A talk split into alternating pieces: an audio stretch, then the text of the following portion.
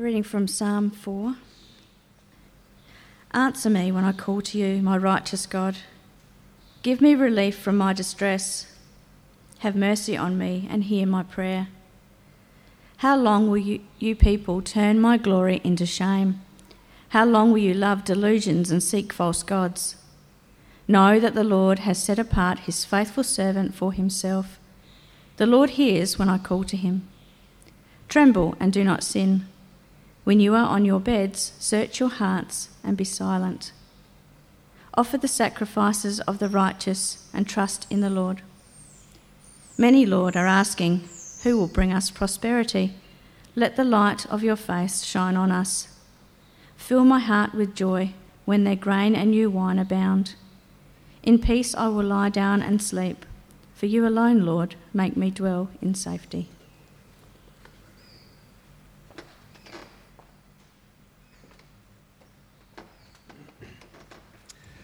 Thank you, Sarah. well, um, it's good to be back in the Psalms, isn't it? And we're, as, as we've just read, looking at Psalm 4 today. Um, but before we get there, you might, have, you might have missed it, maybe you picked it up, but there was a bit of a minor stir earlier in the year uh, when this report came out. It's called the World Happiness Report. I don't know if you've heard about this. Um, Australia, for many years, has been in the top 10, but the scandal this year is we've slipped out of the top 10. Um, the top 10 happiest countries in the world for the first time. Of course, this is a, bit of a blow to our national pride, right? Uh, it's also a little, I read some commentary on this saying it's a little bit strange to make, have a happiness comparison between countries like this, since comparing ourselves to others is one of the things most likely to make us unhappy. Uh, but there you go, we do it anyway. Um, but it does speak to the huge amount of energy and focus that we give to this issue of happiness, well being, um, how to be happy. Uh, you may have picked it up as we read through, but there's a version of that question in this psalm today. Down in verse 6 there, you can see many are asking, Who will bring us prosperity? Um, who will bring us this uh, this happiness, this kind of contentment, this meaning, this security, this joy, this purpose. Uh, what are we looking for as our rock, uh, as the foundation of our lives? The thing that, if we have it, will be okay. The thing that, if we have it, will be okay. Well, um, we are reading through this term. Uh, as I mentioned last week, it's a little bit disjointed. Next week, Paul Harrington will be um, preaching for a couple of weeks in Genesis, and then we'll be back in the Psalms. And then uh, it's a little bit disjointed, but on the whole, th- this term we're, we're looking through a selection of Psalms through the book of Psalms, either written by uh, David, Israel's greatest king, or in uh, one instance written about him. Um, the, uh, and we're particularly focusing on how these Psalms lead us to Jesus. That's how we framed it last week. If you weren't, didn't listen to last week's sermon, if you weren't able to be here, I do encourage you to just to go back to get the big picture of where we're heading from there. We're going to be focusing on how these Psalms lead us to Jesus, our great and eternal King. Um, how, as the Apostle Paul says, reflecting, meditating on, singing these Psalms will enable the word of Christ to dwell richly among us and that's our prayer for this whole series, that that might be the case. Um, and what Psalm 4 brings out to us is the answer to that question who will bring us prosperity? Um, the, how you answer that, it matters a lot. It's a big deal. And our King Jesus cares deeply about that question. Well, um, if you uh, have Bibles open, that'll help as we read through. It'll be on the screen too, though. And you find out in the title there, there's another title at the top of this psalm. They're actually really important. Um, they're not added in by later writers, they're part of the, uh, like some section headings in your Bibles are added in by the editors of the Bible that you have in your hands. These ones aren't that, they're part of the original. Uh, text, and, and they actually they can give us really important information about the Psalms. Um, and uh, one of the most important bits is where it talks about being a psalm of David. And you see that here in that title, that introduction to the psalm. Um, that was the same last week in Psalm 3, where this, the title gave us that information about how David's being pursued by his enemies. Um, and that was a pretty intense psalm in some ways. But uh, if, as, as we travel into Psalm 4, it's almost it's as if the intensity is kind of notched up even more right from the beginning. Um, in Psalm 3, he, he waits to the end of the psalm before he calls out to God. But here in Psalm 4, he just bursts out calling out to God straight away, pleading with God. Verse 1 there Answer me when I call to you, my righteous God. Give me relief from my distress. Have mercy on me. Hear my prayer. We saw last week that there was uh, this, this strange thing that happens as you read through these Psalms, where the great king of Psalm 2 that we read earlier in the service, the great king of Psalm 2 is actually a king who is familiar with suffering. Uh, last week it was the suffering caused by the opposition of those who were his enemies, those who were kind of trying to, uh, trying to kill him. Um, but we find here in this psalm something that causes the king just as much, if not more, pain. Um, you can sort of feel that coming out from that first verse, can't you? But you can also sense, as you read that first verse, you can also sense David's deep confidence in God. He knows God not just as God out there, but as my God, my righteous God, my God who is just, who puts wrongs to rights.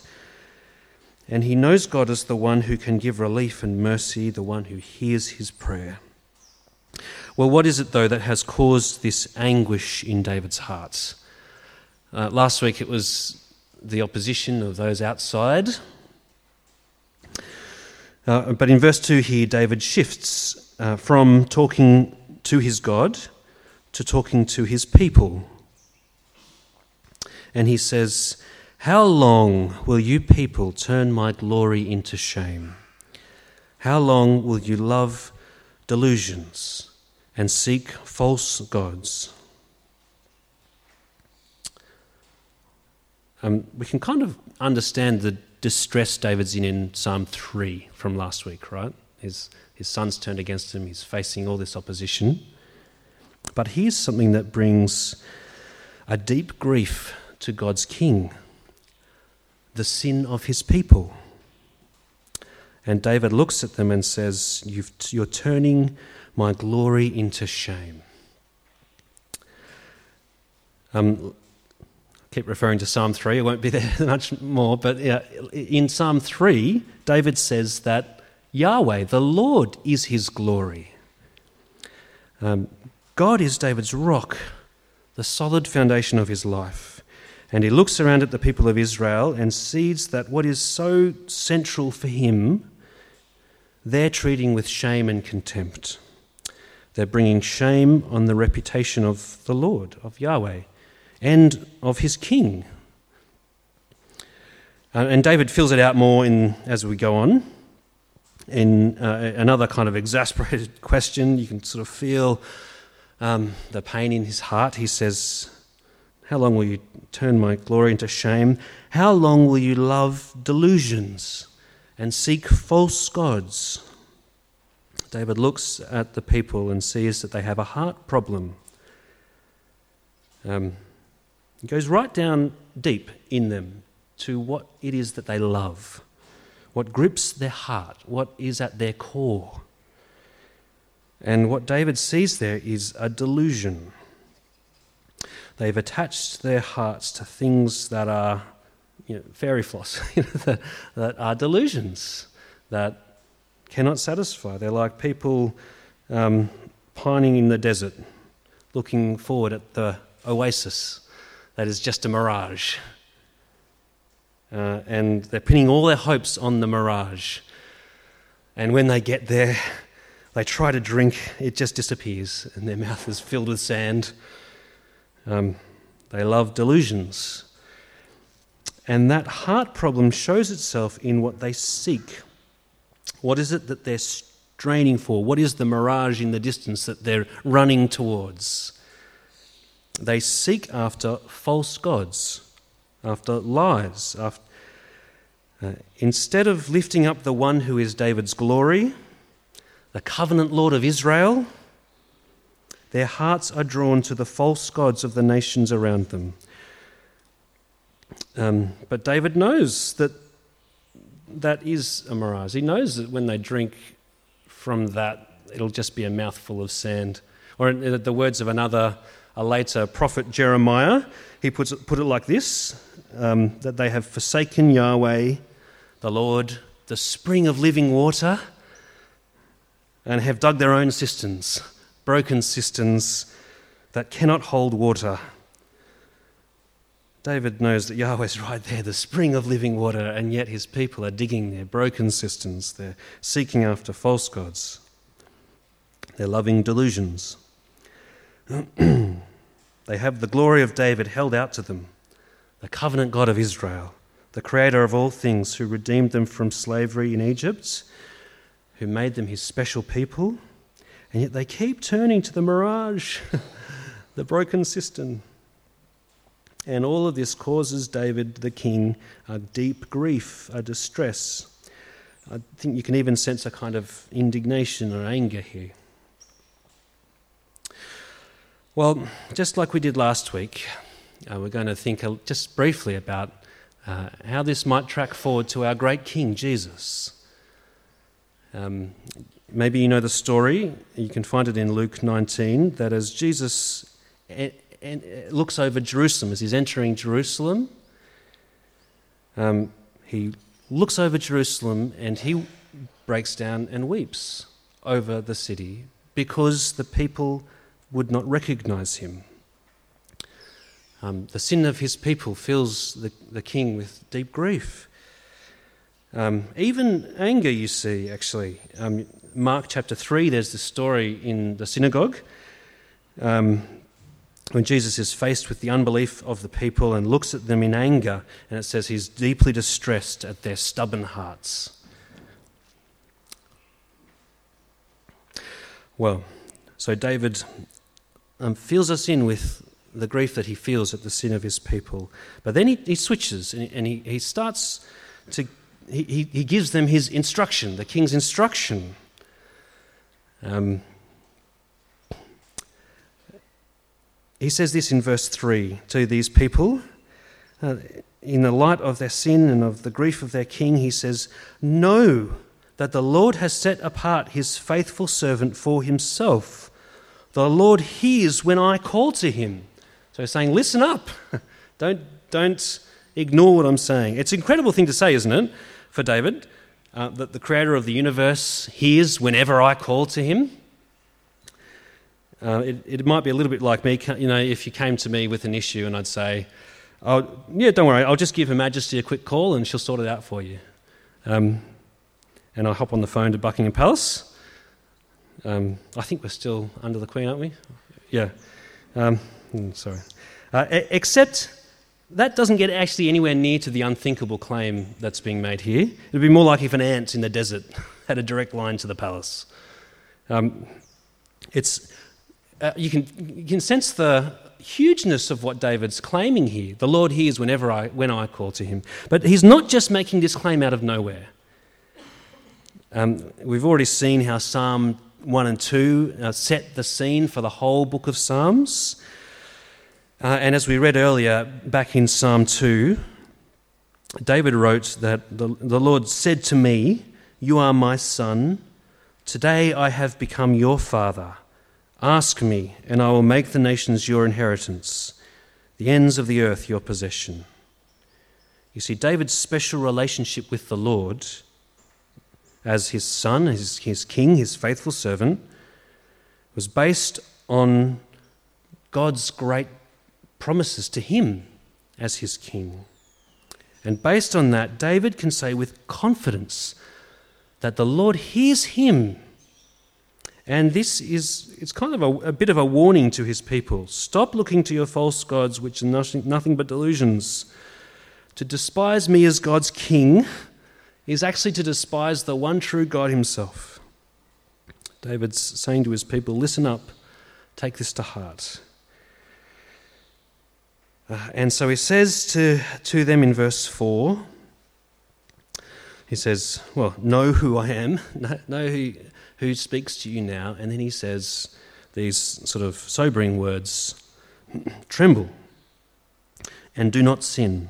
When you are on your beds, search your hearts and be silent. Um, that word tremble is a really strong word. It has to do with being deeply troubled, even sort of unsettled, angry, even in a way that kind of even comes out physically. Um, I take it here that David is urging his people to share in his own agony over their sin, to recognize that they have turned their king's glory into shame, that they have loved delusions and sought false gods. And not just to gloss over that, but to sit with it, literally to sit with it on their beds in the quiet of their heart, to see their sin and to be silent, to not to offer up excuses, not to offer, offer up anything of themselves, but just to be silent before their holy God. So David says, Know that the Lord has set apart his faithful servant for himself. The Lord hears when I call to him. Tremble and do not sin. When you're on your beds, search your hearts and be silent. But he kind of switches in the next verse, right? He goes from that more negative warning, urging, um, to a more positive instruction to his people. They need to recognize who he is, they need to recognize and repent of their own sin. But David here urges them to turn back to the Lord, to, to get back to right worship, to, to get back to Yahweh. Verse 5 Offer the sacrifices of the righteous and trust in the Lord. Well, this all leads us forward, doesn't it? It all leads us forward to God's true, eternal Son and King, Jesus. Um, David's relationship with Yahweh was like a pale imitation of Jesus' perfect relationship with his Father. He talks about it in the closest possible terms. Um, uh, it's kind of all through the Gospels, John's Gospel particularly. Uh, one of the uh, one moment in John's Gospel, in John 11, uh, the story of Jesus coming to Lazarus's tomb, and as he's standing in front of the tomb of his friend Lazarus, um, just before raising him from the dead, he prays out loud for everyone to hear him. He prays, Father, I thank you that you have heard me. I knew that you always hear me. But I said this for the benefit of people standing here, that they may believe that you sent me. See how Jesus is David is the perfect king here, the one who calls and God always hears him.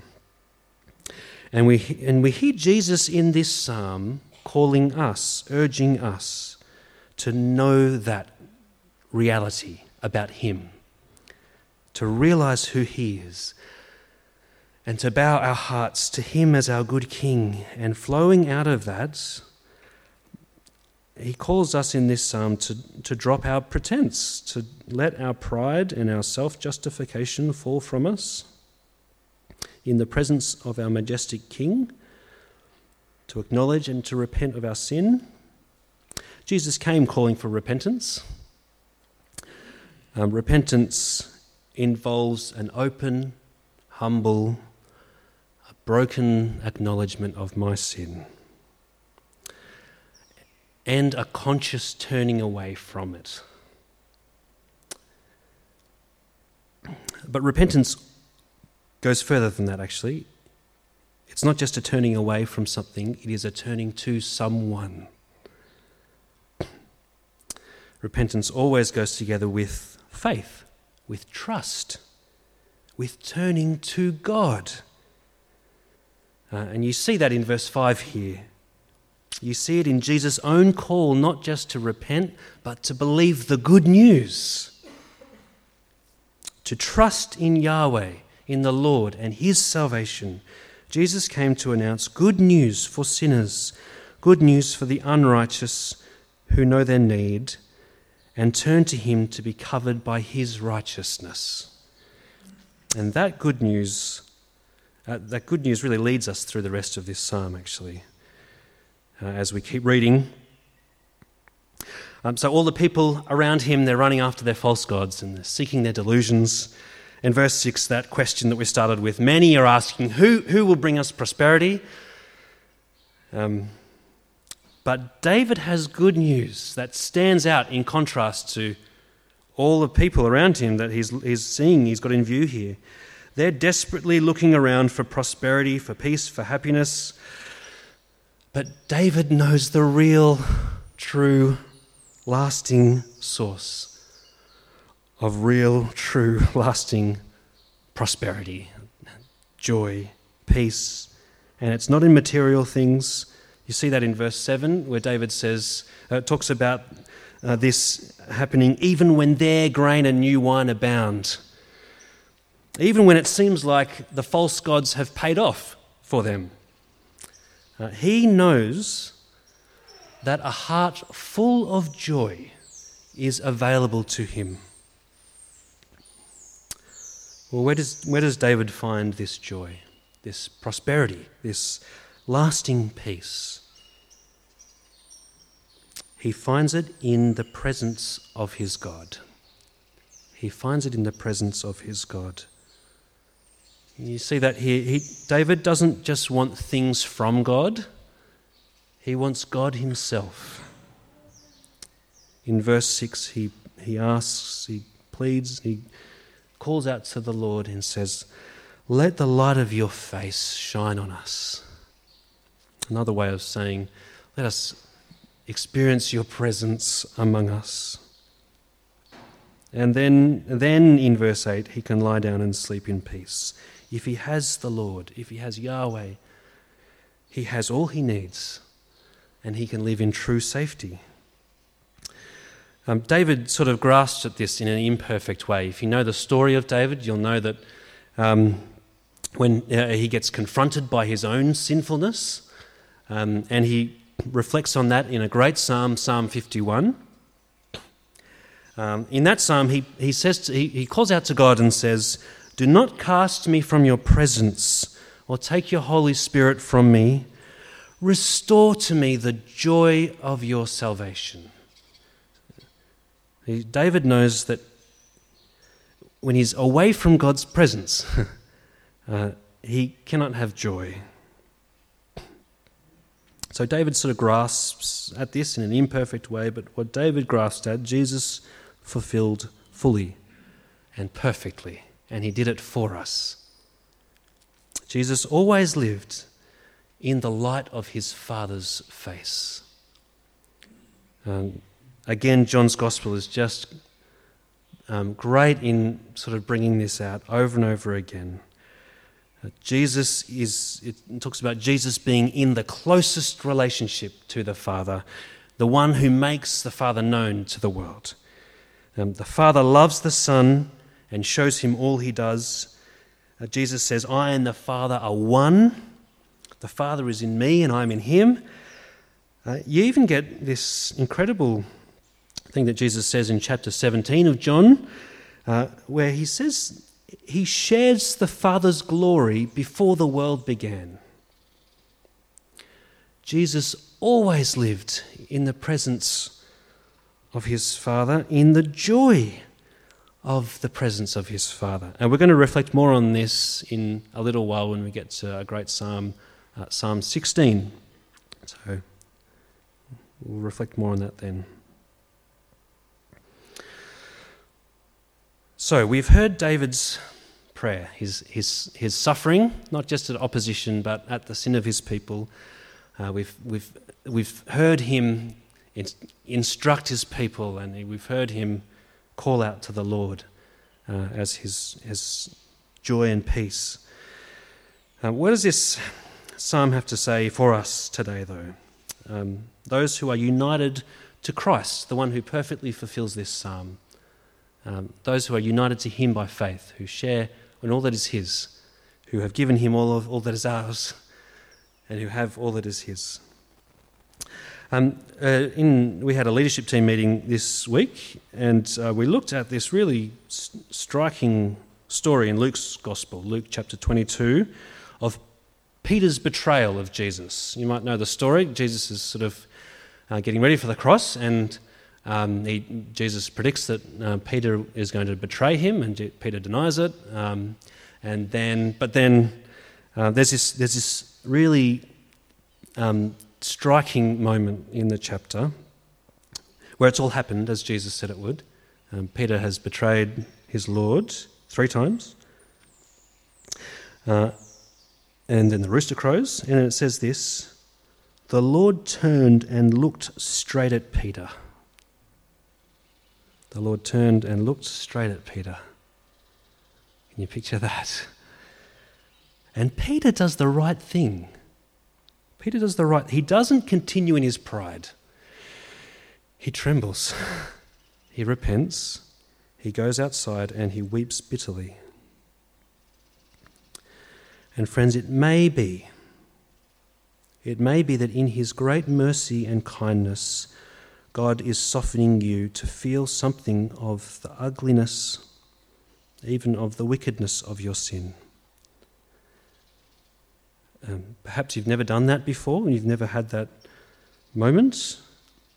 And it may be that even today, now, or tonight, when you are alone on, on your bed in the silence of your heart, it may be that that is the wonderful moment when you die to yourself and you come alive to Christ. Um, perhaps you have had that moment of big R repentance. You've and that first coming to God, but there are ongoing sins in your life, ongoing rebellion that has not been acknowledged. Uh, in Psalm 4, we all see our King, the eternal Son of God, our Lord Jesus, look right into us, look right into you, deep down, through all the barriers, through all the hardness, right deep down and say, How long will you turn my glory into shame? How long will you love delusions and seek false gods? And it would be a wonderful work of God's grace if your answer to that today is that question of how long is no more. No more. I turn from that. I shut my mouth before you, my God. I stop trying to defend myself. I stop fighting against you, and I turn to you instead in faith. I receive your gift of righteousness that I don't deserve. And boy, do I know it now more than I ever did. That I don't deserve, but that you give me freely out of your great love. And now, in view of your great mercy, I offer myself my whole life as a living sacrifice to you, my God and King. I trust in you.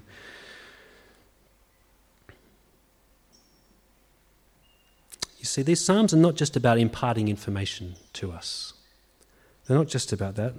They are, they are means by which God wants to shape your heart. God wants to down deep into you so that you would more and more love what your king loves. You would more and more hate what he hates. Um, there is a great prayer in, uh, that comes from the Anglican Book of Common Prayer. We're going to actually pray it together um, in, a, in a little bit. It expresses this beautifully, I think. Um, actually, can we maybe we have that come up on the screen now? Uh, we won't pray it together. We'll pray it together soon. But it's, it's, I think this expresses this really beautifully. It starts off like this Almighty God, you alone can bring into order the unruly wills and affections of sinners. And if God, in His word today, by His Spirit, is bringing into order your unruly will, your affections, your loves, your hearts, then that is His mercy and grace to you. Don't resist it, friends. But that's not all.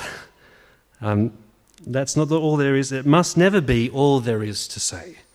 God hammers away at your sin in order to bring you to his joy. And so this prayer goes on like this. It's, it's, it's kind of in old language, so uh, just go with it. Um, Almighty God, you alone can bring into order the unruly wills and affections of sinners. Grant your people grace to love what you command and desire what you promise.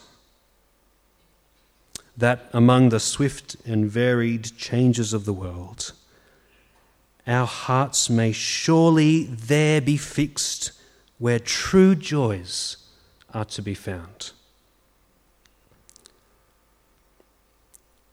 through Jesus Christ our Lord, who lives and reigns with you and the Holy Spirit, one God, now and forever. Amen. What a powerful prayer. What a wonderful thing to pray that God would shape our hearts, would give us grace to love what He commands and to desire what He promises, because that's not our natural state. That's what we need to pray. Our King grieves over sin. And part of sharing in his sufferings is not just sharing in opposition, uh, but is also sharing in that grief. The, the king's grief in, in Psalm 4. But do you see the, the beautiful flow of this psalm? The, the king's grief gives way to his joy, uh, to peace, to light, and to life. We've already seen this. Um, but Jesus had perfect joy and peace in his Father's presence. You ever think about Jesus as the most joyful person who's ever lived? The most peaceful person? Um, there's a beautiful part of John's Gospel in chapters 14 and 15 where Jesus tells his disciples basically that what, what is his, he gives to them. What is his, he gives to them. Uh, in John 15, there's this discussion about how Jesus is the vine and we're the branches connected to him. And he writes, uh, I've told you this so that my joy may be in you and your joy may be complete. Or a bit earlier in chapter 14, Jesus says, um, Peace I leave with you, my peace I give you. I do not give as the world gives. Do not let your hearts be troubled, and do not be afraid. We are united to this King by faith, so that all is ours, all our sin is on Him, and so that we can sing, Now my debt is paid, is paid in full by the precious blood that my Jesus spilled. But the, other, the flip side of that is all that is His is now ours. His joy, His peace. Then there are times for many of us when our experience of this joy and peace can seem very far away. Uh, sometimes that is because of an un- of unacknowledged sin that needs to be brought before God. Sometimes it's more just the result of life in a broken world, in a broken body. Often it's probably a combination of both. I've certainly um, experienced that this year with my own mental health struggles. Um, have sort of brought that home to me in a way I'd never known before. This is where, friends, this is where seeing Jesus as the perfect and ultimate singer of this psalm, the one who fulfills it perfectly, this is where that reality is so liberating. The king's joy and peace in this psalm is Jesus' joy and peace. He, he wants me to share in it, he gives it to me as a gift, but it's not dependent on me. It doesn't go up and down with my fickle heart. Jesus is at the right hand of the Father in perfect joy and peace, interceding for me, for you. Um, that has to, over time, shape us, right? It has to, that's what we pray it will, that it will shape and form us so that we share more and more in both Jesus' grief over sin and his joy in his Father's presence. Uh, it's never going to be complete in a fallen and broken world, in this body of flesh. But my job isn't, isn't really to worry about that, actually. Uh, isn't to worry about trying to work up a feeling. My job is to keep my eyes and my heart fixed on my great King having my sin chipped away at in the light of His holiness, having the joy and peace that He eternally and perfectly shares with His Father rub off more and more on me until the day when He returns to make everything new. That's God's work within me. That's God's work within you if you are in Christ, if you have put your trust in Him. And there's no better response than to pray that God would continue to do that within our hearts. So that's what we're going to do now. I'm going to lead us in this prayer. Uh, again, it, go with the language. It may be a bit unfamiliar, but use this as an opportunity for you to come before God and ask Him to retune your heart so that you might feel something of His grief at your sin, that you might see Him looking at you, but also share something of His joy and peace that He freely gives you through the gospel. I might leave just a moment for quiet reflection, and I'll invite you to, as you're sitting, uh, to pray this prayer with me. Let's pray, friends. Almighty God, you alone can bring into order the unruly wills and affections of sinners. Grant your people grace to love what you command and desire what you promise, that among the swift and varied changes of the world, our hearts may surely there be fixed where true joys are to be found. Through Jesus Christ our Lord, who lives and reigns with you and the Holy Spirit, one God, now and forever. Amen.